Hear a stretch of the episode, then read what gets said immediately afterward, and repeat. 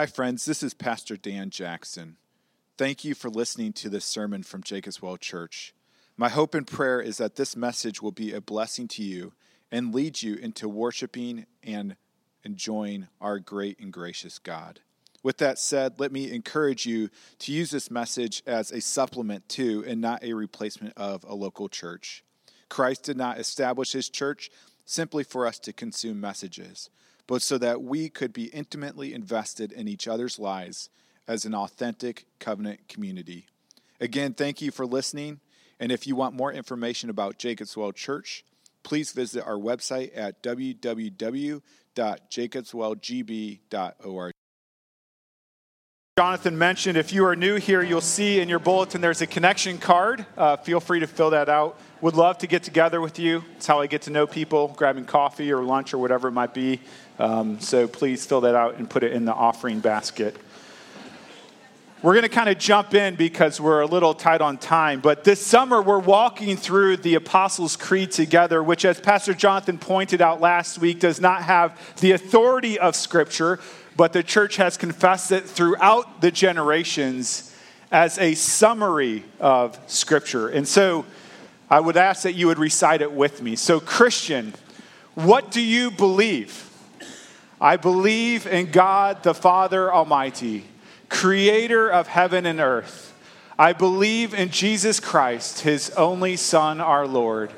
He was conceived by the Holy Spirit and born of the Virgin Mary.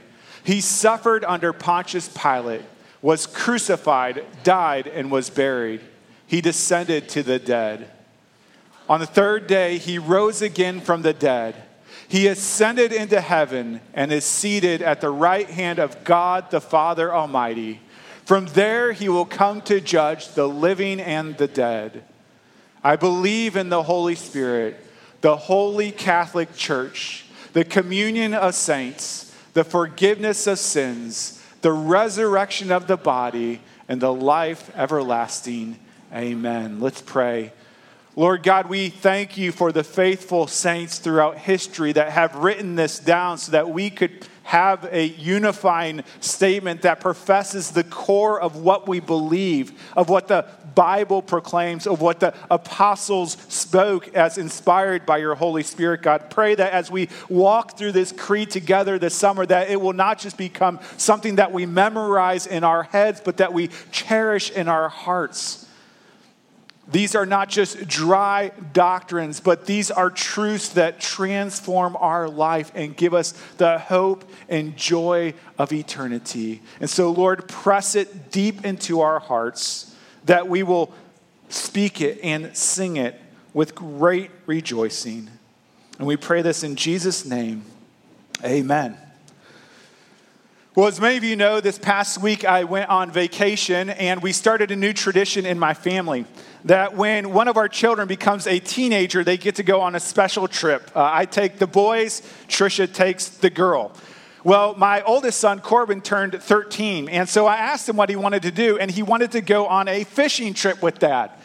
Now, if you were here about a month ago, I shared with you that I am a horrible fisherman. I'm as bad as fishermen can possibly be. And I tell my children, if you remember, that the reason why we don't catch any fish is because they're repelled by my attractiveness. I don't think they believe it, but that's what I tell them.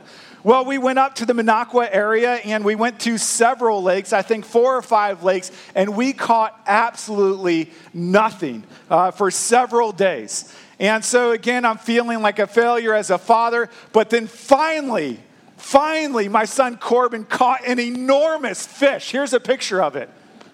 Isn't that fantastic?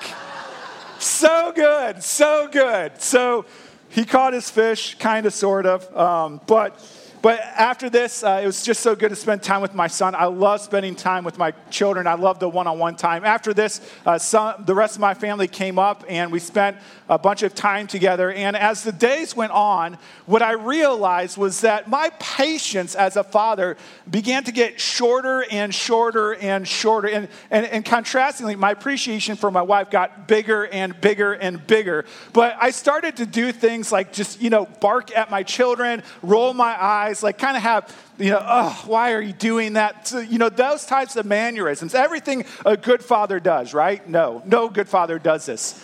And so I decided to do something that I have never done before. I put myself in timeout. And it was awesome. Like, I'm not sure why I had never thought about this before. And I don't know why kids dislike timeout. I went away by myself. I was able to chill. I was able to relax. I was able to say, Lord, forgive me for what a jerk I am to my children. Help me to be a better father and to pray that my children will be better fathers than I, will, than I am. Today, we get to the part of the Apostles' Creed where we profess with our mouths that we believe in God, the Father Almighty. And there is a problem with this profession. And the problem is not that it is unbiblical, but that the title that is given to God, Father, is inaccurately represented here on earth by earthly fathers. Let me give you this example. Coming up in, in two weekends, we are going to be celebrating Father's Day. And as we celebrate Father's Day, I know that many of us come to that day with mixed emotions. You know, some of us had great fathers. You know, the, the t shirts that says number one dad, like your dad actually deserved that t shirt because he really was the number one dad. He prayed with you, he studied the Bible with you, he, he, he, he provided for you, he, you know, he, he emulated the love of the Heavenly Father towards you. But I'm guessing that is not the case for most of us. Uh, others of you had horrific fathers fathers that abused you, fathers that abused your mother. Some of you I know had fathers put guns to your head. That is detestable. Others of us have fathers that were absent. Either they left our family at a young age to go pursue another life, or maybe they came home at night, but they were absent physically, emotionally, spiritually, relationally. Or, or maybe your dad was absent at no fault of his own because he passed away when you were a young child. I'm guessing for most of us, we had an average father, a father that struggled with sin, a father that lost his patience at time, but a father that also loved you and cared for you. Here's the thing whatever father you had, they are an insufficient representative of your heavenly Father. Even if you had the best Father, He is an insufficient representative of your heavenly Father because your heavenly Father is so much better. And so today, we just want to look at our heavenly Father. And we want to, we want to draw deep from this well to understand who the Father is that we have if we trust in Christ for our salvation. So, if you would please open up to Romans chapter 8. We'll be looking at verses 14 through 39. It is page 944 in the red Bible. Uh, you should see in the seat in front of you there are some red Bibles if you do not own a Bible. Romans chapter 8. It has been said, you know, if you're stuck on a desert island and you could take one book of the Bible with you, you would take the book of Romans. And if you could take one chapter from the book of Romans, you would take Romans chapter 8. And the reason why you would take Romans chapter 8 is because it reminds us of the love of our Almighty Father. So, Romans chapter 8, it's a longer passage today. Uh, we're going to be reading verses 14 through 39. Romans 8, verse 14. This is God's word. For all who are led by the Spirit of God are sons of God. For you did not receive the spirit of slavery to fall back into fear but you received the spirit of adoption as sons, by whom we cry, Abba, Father.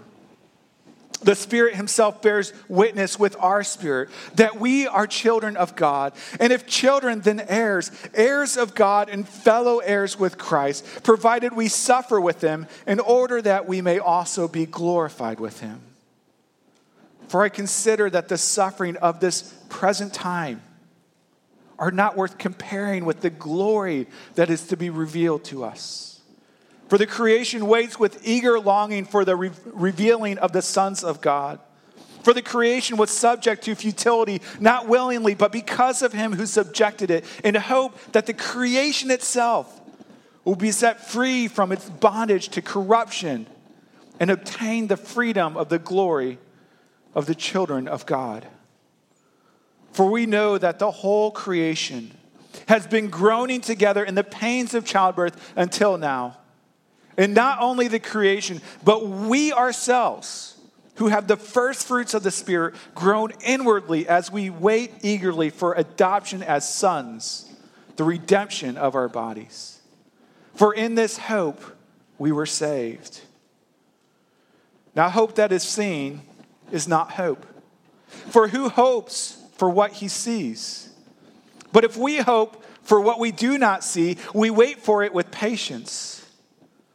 Likewise, the Spirit helps us in our weakness. For we do not know what to pray for as we ought, but the Spirit Himself intercedes for us with groaning too deep for words. And He who searches hearts knows what is the mind of the Spirit, because the Spirit intercedes for the saints according to the will of God. And we know that for those who love God, all things work together for good, for those who are called according to his purpose. For those whom he foreknew, he also predestined to be conformed to the image of his son, in order that he might be the firstborn among many brothers. And those whom he predestined, he also called. And those whom he called, he also justified. And those whom he justified, he also glorified. What then shall we say to these things? If God is for us, who can be against us? He who did not spare his own son, but gave him up for us all, how will he not also with him graciously give us all things? Who shall bring any charge against God's elect? It is God who justifies. Who is to condemn? Christ Jesus is the one who died. More than that, who was raised, who is at the right hand of God, who indeed is interceding for us. Who shall separate us from the love of Christ? Shall tribulation or distress or persecution or famine or nakedness or danger or sword? As it is written, For your sake we are being killed all the day long. We are regarded as sheep to be slaughtered. No. In all these things, we are more than conquerors through him who loves us.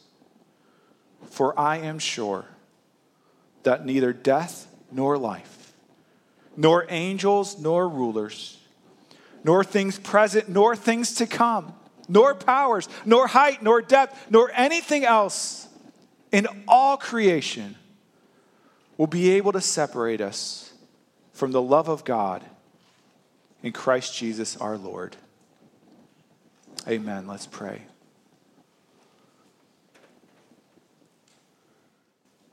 Abba, Father, Papa, we thank you that we can come to you in such a relationship of intimacy and love. God, we all have daddy issues. We all live at times like we are orphans, like we are not loved. Help us to know deep in our souls the love of our Heavenly Father today. We pray this in Jesus' name. Amen.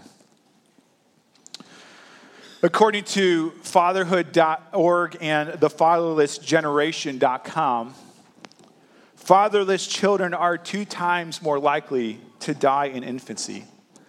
They're four times more likely to end up in poverty, five times more likely to commit suicide, seven times more likely to end up as a pregnant teen, nine times more likely to drop out of high school, 14 times more likely to commit rape, 20 times more likely, 20 times more likely to be incarcerated, and 32 times more likely to run away from home. The influence of a father is statistically undeniable. You know, as I visit with people and as I hear their stories, one of the major parts of their story is their relationship with their earthly father. It directs them, it guides them, it sends them down a certain trajectory. But the good news that we read today is that we do not need to be defined by the failures of our Father because we have available to us the perfect Father, our heavenly Father, our lovingly Father. And so that's what we want to look at today. We want to look at our Almighty Father. So, first, we confess, I believe in God the Father. Now, there are many different types of fathers, as we discussed earlier. There are great fathers, there are absent fathers, there are abusive fathers. What kind of father is God? Well, the first thing we learn about God is that God is an adopting father. Romans 8 14 starts us off, says, For all who are led by the Spirit of God are sons of God. When you read this verse in context, what you find out is that in verse 14, Paul is trying to give us a litmus test so that we can understand whether or not we truly are children of God. And so, if you look back just one verse in verse 13, he says, For if you live according to the flesh, you will die. But if by the Spirit you put to death the deeds of the body, you will live. And so Paul is saying if you want to know if you are a child of God or not, which all of us should want to know, if you want to know if you are a child of God or not, just see if the Spirit is at work inside of you.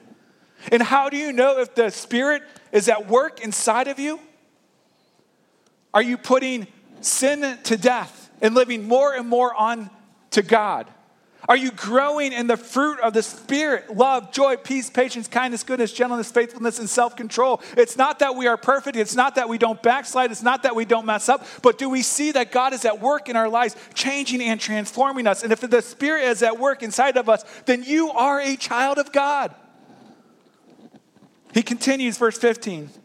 For you did not receive the spirit of slavery to fall back into fear but you have received the spirit of adoption as sons, by whom we cry, Abba, Father. Now, why is this that Paul is addressing Christians and telling them that you did not receive a spirit of slavery to fall back into fear? What would a Christian be afraid of?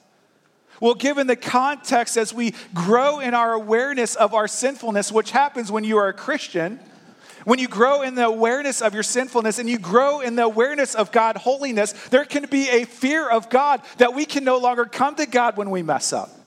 Because God will reject us, God will shame us, God will, God will condemn us. But Paul says, no. You need not fear God in that way. We must fear him as a father who loves us and disciplines us, but you no longer need to fear him as judge because back in Romans 8 1, just a few verses earlier, do you remember what Paul says? He says, There is no condemnation for those who are in Christ. And so Paul says, You did not receive a spirit of slavery to fall back in fear. You do not need to be afraid of God, of, uh, of God as judge if you are a Christian. You need to fear him as your father, but not as a judge that will condemn you. He says, But you have received the spirit of adoption as sons, by whom we cry, Abba, Father. You know, maybe you come here this week and you are just overwhelmed by your failures. Maybe as a dad, you're, you're overwhelmed by your failures as a father. Maybe you're here today just overwhelmed by the sin that you keep returning to, and you think, I cannot go to God again. He's going to discard me, He's going to send me away. Paul says, But you have received the spirit of adoption as sons, by whom we cry, Abba, Father. This term Abba is an Aramaic term that, that is a term of intimacy and endearment. Daddy, Papa, Father. It's, it's a term of, of safety, of dependency. Jesus himself uses it when he's in the garden and he's crying out in desperation to God, saying, Abba, Father, if it is possible, remove this cup of wrath from me, but your will be done. And God gives this language to us to come to him, a spirit of adoption, to cry out to him in the midst of our struggles, in the midst of our sin, in the midst of our shame, in the midst of our brokenness, to come to him and say, Abba, Father, without fear of judgment but receiving his love. Verse 16 continues The Spirit Himself bears witness with our spirit that we are children of God. Not only if you trust in Christ, are you a child of God? But God wants to constantly remind you again and again and again that you belong to Him, that you are His child. And so He gives you the Spirit to remind you, to assure you, yes, you are a child of God. You are a beloved child of God. In John 17, Jesus prays something to the Father that is very interesting.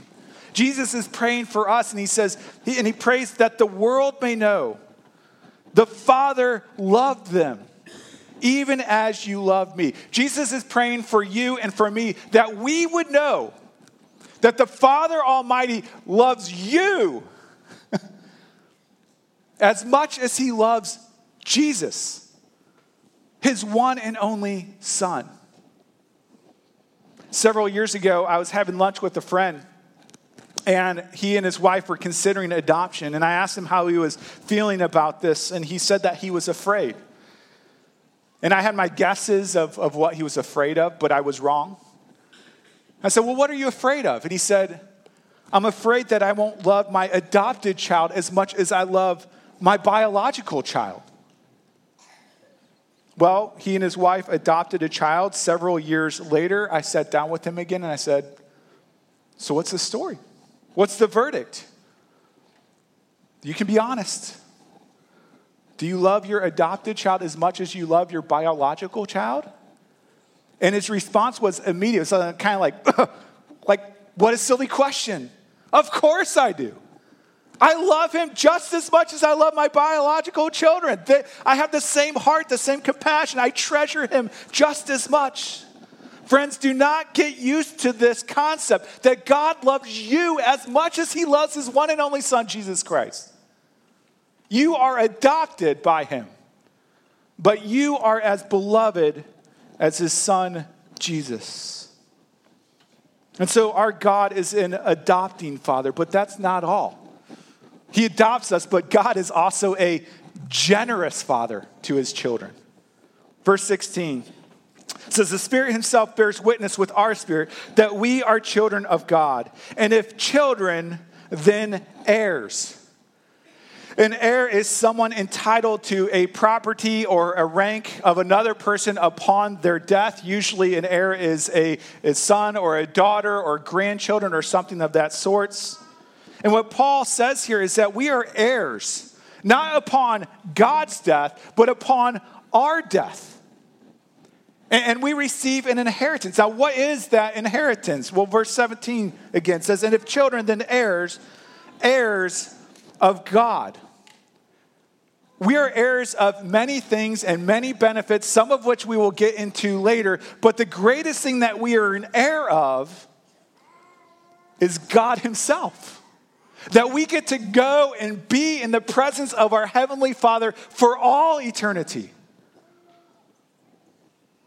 Paul continues and says, and fellow heirs with Christ who has the same benefits as us, provided we suffer with him in order that we may also glor- be glorified with him. I don't think Paul's making a qualification here saying, unless you suffer with Christ, you're not going to be glorified. I think what Paul is saying is, listen, all of us suffer, right? Christian, non Christian, everybody suffers. The question isn't whether you will suffer or not. The question is, are you going to suffer with Christ and in Christ and for Christ or apart from Christ? And so if you are suffering in this world with Christ, Christ along your side, then you can be assured that you will be in glory with Christ for all eternity.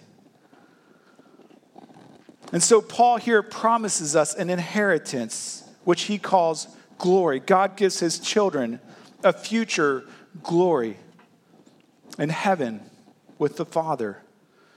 This promise of glory is amazing because we live in a corrupted world, a world corrupted by sin, where there is sickness, where there is disease, where there is fatherlessness, where there is death, where there is abuse, where there is injustice and pain and crying and mourning. I don't have to tell you, you've experienced it.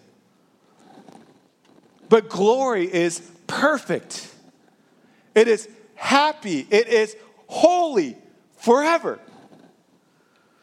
And the generous gift of our adopted Father is to give us a glorious future apart from the miseries of this world.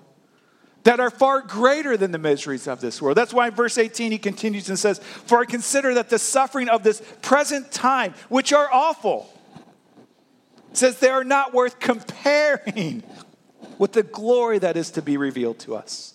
Verse 19, for the creation, not just us, but creation, waits with eager longing for the re- revealing of the sons of God. For the creation was subjected to futility, not willingly, but because of him who subjected it, in hope that the creation itself will be set free from its bondage to corruption and obtain the freedom of glory of the children of God.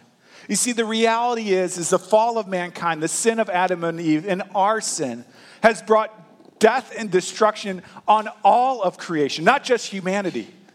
You can see how our sin has affected the world through things like pollution or through abuse. You can see it through even natural disasters called hurricanes and earthquakes. All of this is a result of our rebellion against God. And so all of creation is longing for restoration. Verse 22 For we know that the whole creation has been groaning together in the pains of childbirth until now. And not only the creation, but we ourselves, who have the first fruits of the Spirit, grown inwardly as we wait eagerly for adoption as sons, the redemption of our bodies. Now, this is saying we wait eagerly for adoptions. It's not saying that we're not already adopted. Paul says plenty of places that we are children of God, that we've been adopted by God, but the full benefits of our adoption will not be actualized until heaven. That's when we will get a new heavens and a new earth. That's when we will get new bodies with no more suffering or pain. Verse 24 For in this hope we were saved. Now, hope that is seen is not hope. For who hopes for what is, he sees? But if we hope for what we do not see, we wait for it with patience. You know, C.S. Lewis summarizes what Paul is communicating here so well.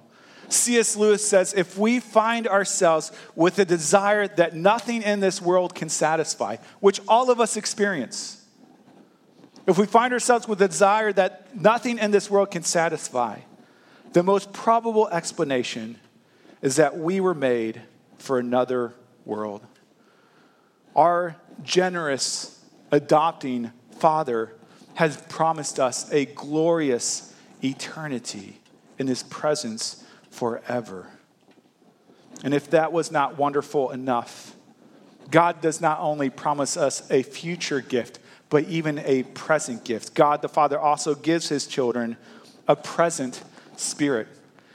Now, I'm using this word present in two ways. Present meaning not only is it not future, it's, it's now, but present as in in attendance, right? Present here, right? The Spirit is with us, not only with us, but dwelling in us.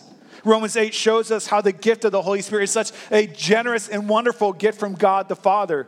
In verse 2, it says that the Spirit has set us free from the power of sin and death. Verse 6 tells us the Spirit gives us life and peace. Verse 16 says the Spirit assures us when we are doubting that we are indeed beloved children of God. And then we get to verse 26. This majestic verse says, Likewise, the Spirit helps us in our weakness. For we do not know what to pray, for as we ought, but the Spirit Himself intercedes for us with groaning too deep for words. You know, we have many weaknesses, but one of our weaknesses is that we don't know how to pray sometimes. Maybe because we're distracted by our own agenda.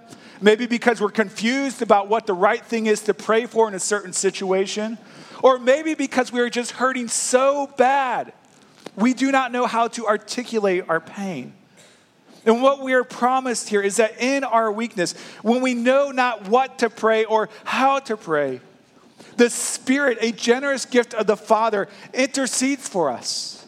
For when words fail to carry the freight of our suffering and pain, when it cannot accurately, communicate the sorrow that we are going through, the sorrow that we are feeling, the Spirit groans for us and within us a language that the Father understands, even if we don't.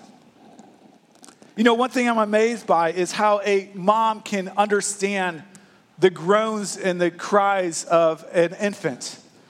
You know, a, a little baby will go, Wah! you know, and, and my wife, you know, their mom will say, oh, you know, baby's thirsty. I'm like, how'd you get it out of that? Like, I didn't, I didn't get that, but she's right, baby's.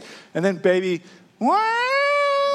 oh, baby's cold. How do you know that? Like, moms just get it. They can, Wah! oh, they want to be held. Like, how do moms know that? Wah! Oh, they want to ice coffee from Starbucks, right? Like, the, like moms can just hear the groans, they can hear the cries, and they know. Now, moms don't always get the groans right. They do more than the dads typically, but moms don't always get the groans of their children right. But God the Father always does through the gift of the Holy Spirit. Some of you are here today hurting so deeply, and you are so confused about life, maybe even about God. You've been hurt by your earthly fathers to such an extent that the pain is just oozing out of you. And groaning is all you can do. That groaning is a gift to you from God by the Holy Spirit. And even if you do not know what that groaning means, God does through the Holy Spirit. Verse 27 continues. And he who searches hearts knows what is the mind of the Spirit because the Spirit intercedes for the saints according to the will of God. You know, we pray to the Father in the name of the Son through the Holy Spirit who perfects our prayers. The Spirit edits our prayers and translates our prayers and intercedes for us before the Father as we pray. You know, there are, there are times in my life where I need intercessors because I don't necessarily understand the language that's going on. i I think I've shared this before, but one time my wife and I were trying to figure out our health care insurance and we were trying to work with the exchange, which was very difficult to do. And I had an insurance broker. And so we made this three way phone call. And so it was me, my insurance broker, and, and, uh, you know, healthcare.gov or whatever it was. And so we're on the phone. And the person on the other line says, Is this Dan Jackson? I say, Yes, it is. Do you give permission to your insurance broker to talk on your behalf? Yes, I do, because I communicate to him everything that we were looking for. And so my insurance broker and this person uh, at, at the healthcare industry are having this conversation, and I only know about half the words they're using. I don't understand what they're saying. But by the end of the conversation, they say, Okay, Dan Jackson, you are approved for health insurance.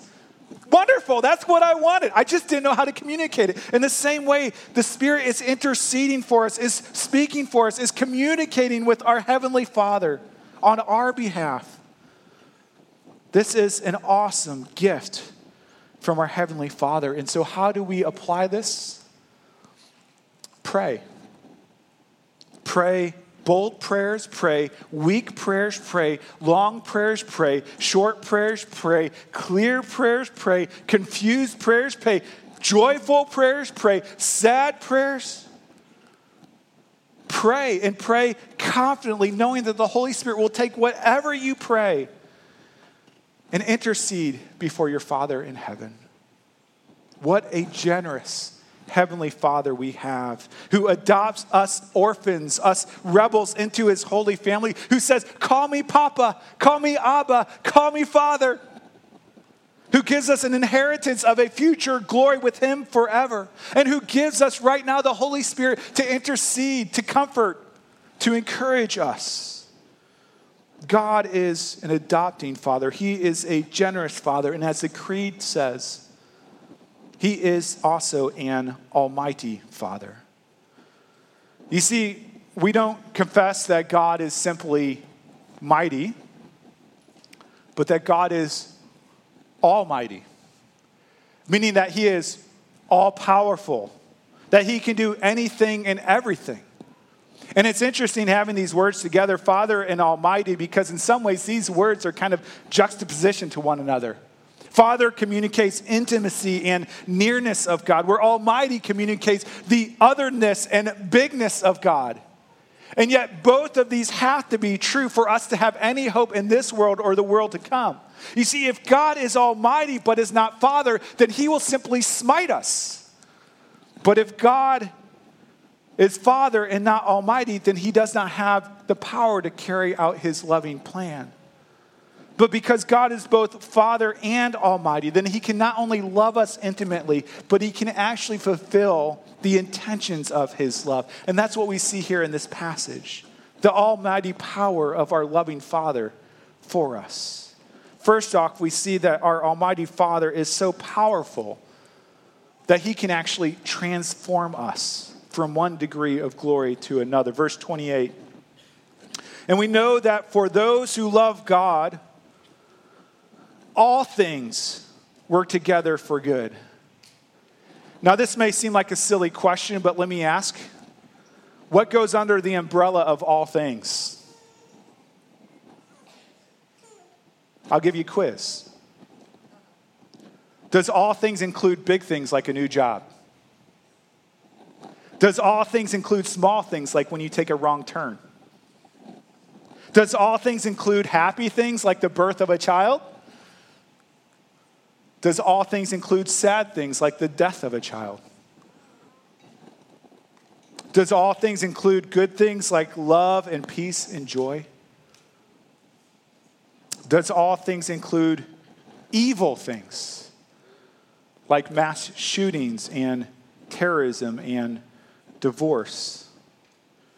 It is so important that when we read verse 28 that we understand that God does not call all things good. That's not what that verse says.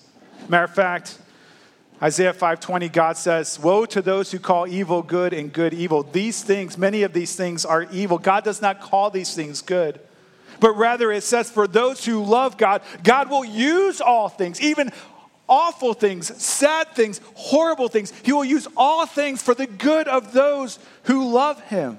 That's how powerful our God is. Now, how does God use these difficult things in life for our good?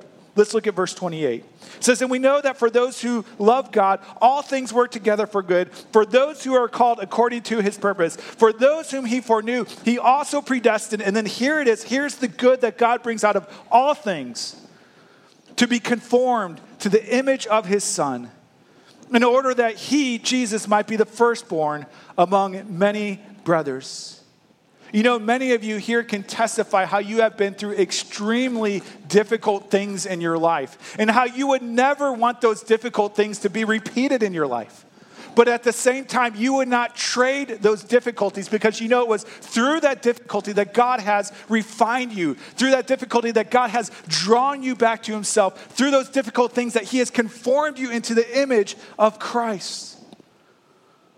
Verse 30 and those whom he predestined, he also called. And those whom he called, he also justified. And those whom he justified, he also glorified. Now, I don't have time to go into the explanation of all of these big words.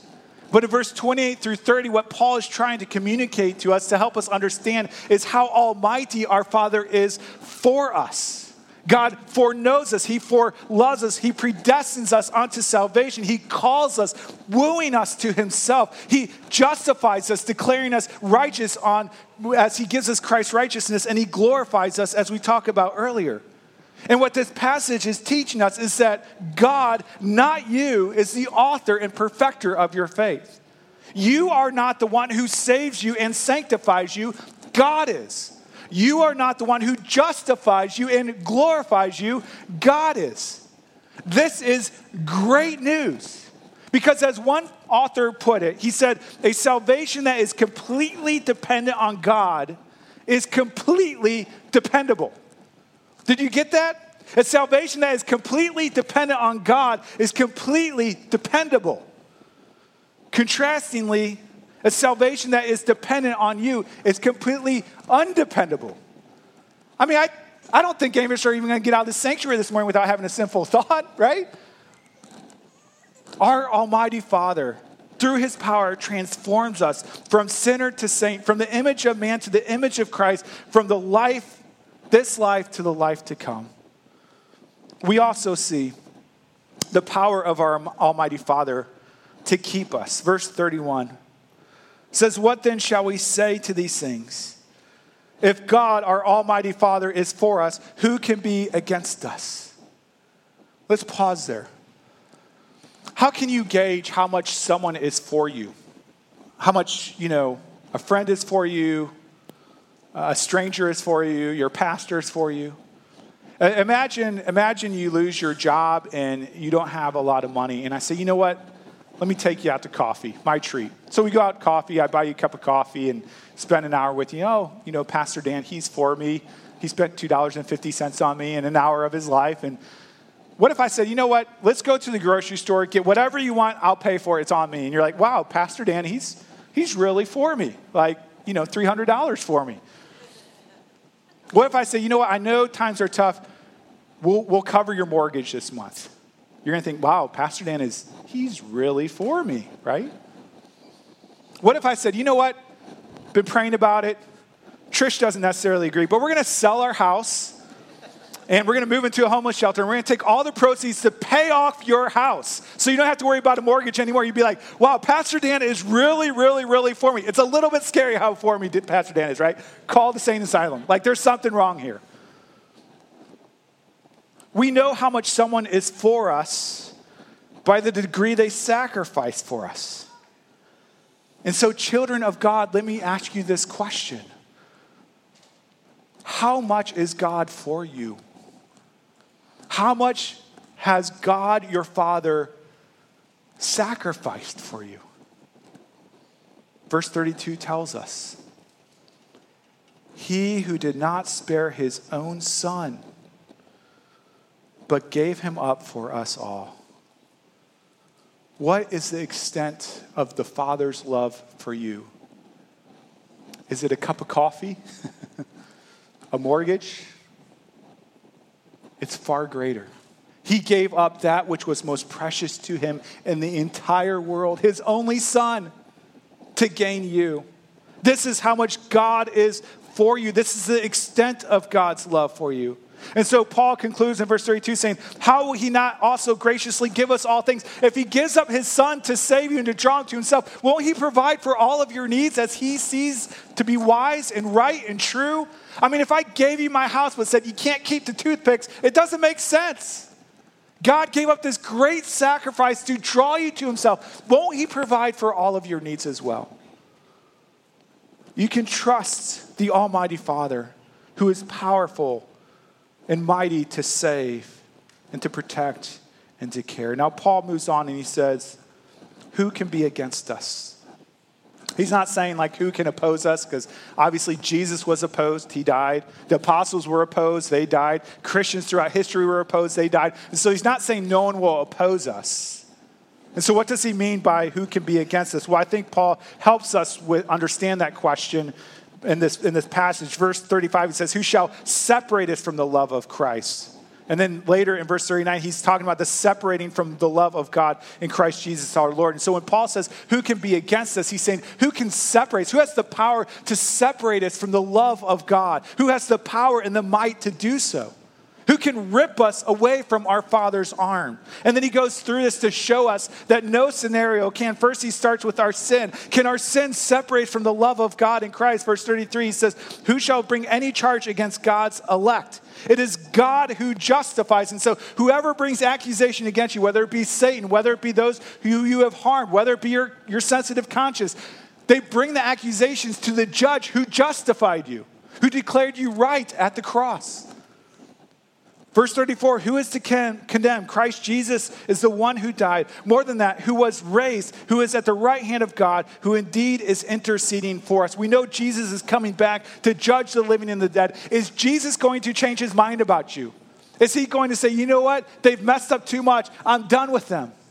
And Paul says, no, he's interceding for us. He died for us. He rose for us. It's not going to change. And so our sin cannot break the power of the love of God for us. What about our suffering? Verse 35, he says, Who shall separate us from the love of Christ? Shall tribulation or distress or persecution or famine or nakedness or danger or sword? As it is written, For your sake we are being killed all the day long. We are regarded as sheep to be slaughtered. You see, when we are being persecuted, when we are suffering, our tendency is to say, God must be against us. But Paul continues and says, No, in all these things, we are more than conquerors through him who loved us. How are we more than conquerors when we suffer, when we are persecuted, even when we are put to death? Well, we studied this in this passage. That God will take the hard things in life and use them for our good to conform us to the image of Christ. And even if we die, even if we perish, it is gain. We get to go and be in glory forever. The Apostle Paul puts it this way He says, To live is Christ, to die is gain. My desire is to depart, that is to die and be with Christ, which is better by far. What is better than living is dying. The psalmist says, For a day in your courts, O God, is better than a thousand days elsewhere. One day in heaven is greater than a thousand days at Disney. One day in heaven is greater than a thousand days at the beach. One day in heaven is greater than a thousand days of Christmas. This is how almighty our Father is that he takes the great separator of death and makes it the great uniter in glory for all eternity. He moves on and he throws away all basic uh, particularities and uses overarching statements to show that nothing can separate from the love of God. Verse 38, he says, For I am sure, absolutely certain, that neither death nor life, nor angels nor rulers, nor things present nor things to come, nor powers, nor heights, nor depths, nor anything else in all creation will be able to separate us from the love of God in Christ Jesus our Lord. Paul makes this statement to show us that there is nothing, absolutely nothing powerful enough to separate us from our Heavenly Father. You know, when I was a kid, we had a sewer in our front yard, and I wanted to see what was under the sewer lid. And so I got some sticks and I pried up the sewer lid and I stuck my fingers under that sewer lid because I was confident in my, in my abilities and my might to lift this thing up. Well, I stuck my fingers underneath and I found out very quickly that I was not strong enough, that I was not powerful enough. And so there I was with my fingers pinched in this sewer lid. And I quickly abandoned the thought that my might was enough. And so I cried out, Dad, Dad. And my dad came running as fast as my dad could run, and he came and he lifted up that sewer lid because my dad had the power, my dad had the might to free me from that. You know, the reason we question our security of our salvation is because we are looking to the wrong secure of our salvation. We do not have the power, we do not have the might, but our Father does, and He promises us through His power to keep us, to transform us and to bring us home to glory with Him. Let me end with this. There's a Spanish story of a father and a son who became estranged. The son ran away, and the father set off to find him, and he searched for months for his son, but to no avail. Finally, in one last desperate effort, the father put an ad in the Madrid newspaper, and the ad said this Dear Paco, Meet me in front of this newspaper office at noon on Saturday. All is forgiven. I love you, your father. Well, on Saturday at noon, in front of the newspaper office, 800 Pacos showed up looking for the love and forgiveness of their father. Fellow Pacos, all of us long for a father who pursues us, who says, All is forgiven. I will love you forever and ever. And although we can thank God for our fathers who have done this in part and imperfectly here in this world, our Father Almighty offers it to us to satisfy the deepest longings of our soul. For he is our adopting father. He is a generous father who promises us a future glory, but a present Holy Spirit. He is our Almighty Father who transforms us from one degree of glory to another and keeps us in His love for all eternity. I believe in God, my Father Almighty. Do you? Let's pray. Lord, thank you for this great reminder that we are your children and that you are the all powerful Father who cares for us and who keeps us. Lord, as we turn to your table, let us re- be reminded of the extent that you love us, that you are for us, that you would sacrifice even your own Son to gain us to yourself, to make wretches your treasure. We praise you for that. In Jesus' name, amen. The Lord Jesus, on